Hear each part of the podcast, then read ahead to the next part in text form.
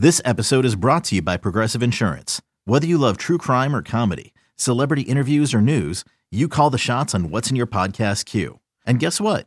Now you can call them on your auto insurance too with the Name Your Price tool from Progressive. It works just the way it sounds. You tell Progressive how much you want to pay for car insurance, and they'll show you coverage options that fit your budget. Get your quote today at progressive.com to join the over 28 million drivers who trust Progressive. Progressive Casualty Insurance Company and Affiliates. Price and coverage match limited by state law. Time once again for a breaking news edition of the Bama Online podcast. Travis Reier, senior analyst for BOL, alongside site publisher Tim Watts. And as you know by now, typically when we get together for these type of pods, there is news for the Alabama Crimson Tide on the football recruiting trail. And that is the case once again as Alabama, Tim Watts, goes into Gator country to pick up a four star wide receiver prospect in Jaron Hamilton, six foot one, 188 pounds from Buchholz High School right there in Gainesville. Yeah, Jaron's a big commitment. You know, he's an interesting story. Camped at Alabama, and you know we've talked about how much Alabama loves the camps and the Saban staff loves it, loves the um, loves to get the kids into camp. It reminds me a lot of Kobe Prentice. If you remember last year, Kobe Prentice had committed to Maryland, uh, visited Alabama, and uh, blew you know tore up the camp as we reported, got an offer, and then committed. Well, Jaron did a similar thing. He came to Alabama camp in June.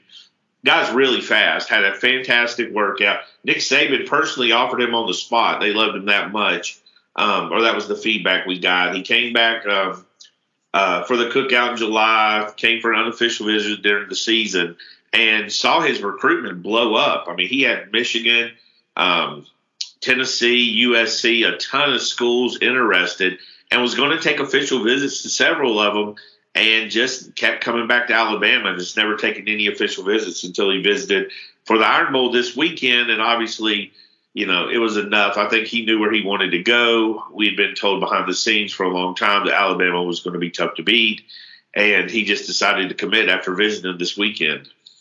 So let's get into a little bit of what Alabama is getting in Jaron Hamilton, Tim.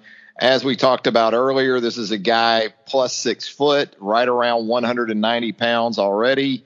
You look at his tape from his senior season there at Buchholz High School. This is a guy who plays predominantly on the outside at the receiver position, as you see with a lot of guys of his size and skill set at the prep level. And, um, you know, looks like a guy with uh, plus speed uh, and also a guy that shows up in terms of physicality at the position and willingness to go into the middle of the field and a guy who can win in traffic and maybe some maybe a little bit of Kevin Norwood to his game is what I'm picking up here. Uh, this guy's a track guy. I mean, you look at him; he's he's got good 200 meter times. He's a sub 11 100 meter guy. Um, but you see it on the film; it translates. You're seeing him on the field. He's out running guys. There's some, you know, there's some routes that, that are just go routes. He's just lining up and blowing off the ball. His initial burst is really good. He looks long when you look at him. He looks high cut. He's got really long legs, um, and he explodes. And the thing I like about him is his catch radius. He goes up and catches a lot of balls mm-hmm. at their high point in traffic too, not just like an uncontested ball. He's up in traffic several times. You see it, and also the thing I like is you see a lot of bumper pool, bumper cars with him.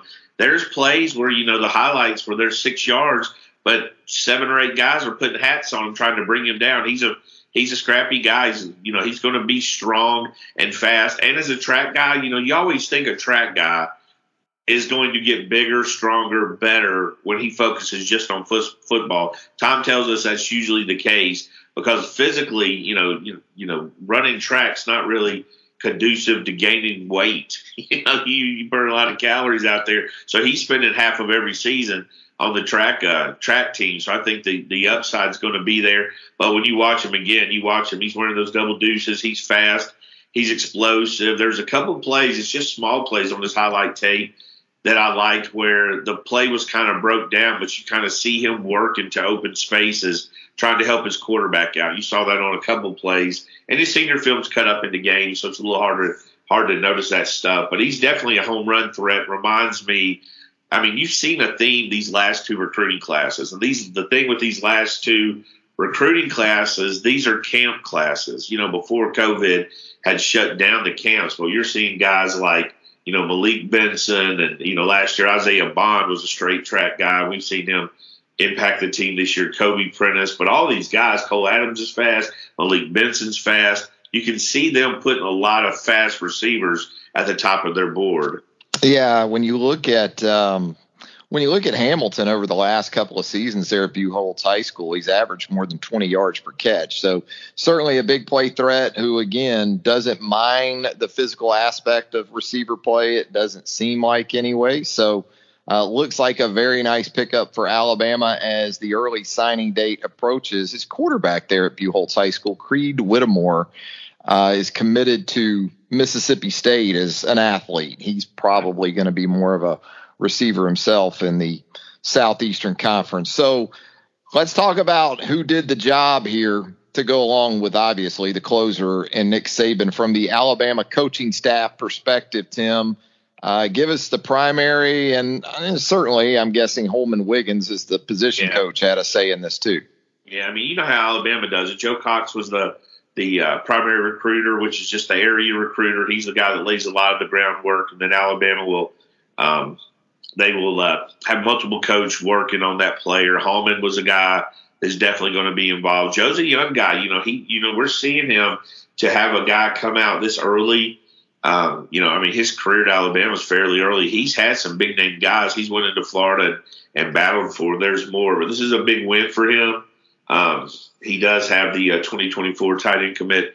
Um, Collins committed from Rome, Georgia, but this is a big win in my opinion because Alabama again is looking for playmakers. And if you watch the team this year, I think a lot of people said, you know, the question was where are the playmakers? But some of the highlights that you did see were the young guys. I mean, you're seeing mm-hmm. some of mm-hmm. those young guys begin to you know, stand out. You're still waiting to see Aaron Anderson out there healthy, but you've seen, you know, you've seen some Shazz Preston, Isaiah Bond, and Kobe Prentice. So you're seeing a youth movement as it comes. But you get these guys that run track, that run speed, that are fast. And I mean, I know the there's always pitfalls. We call them track guys, but you know, me and you started track guys were basically guys who ran track that they pulled onto the football team.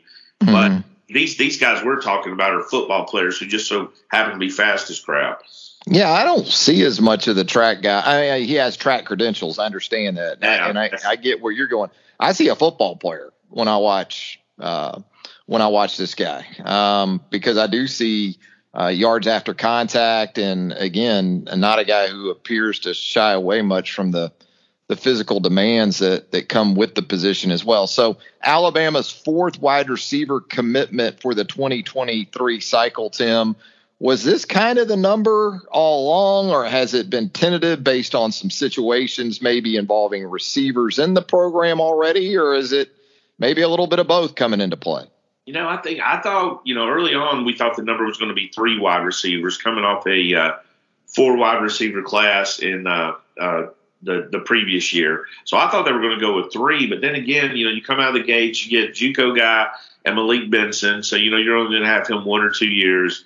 Uh, you get Cole Adams, you had those guys early on, but then you come in and you fist fight for the main guys.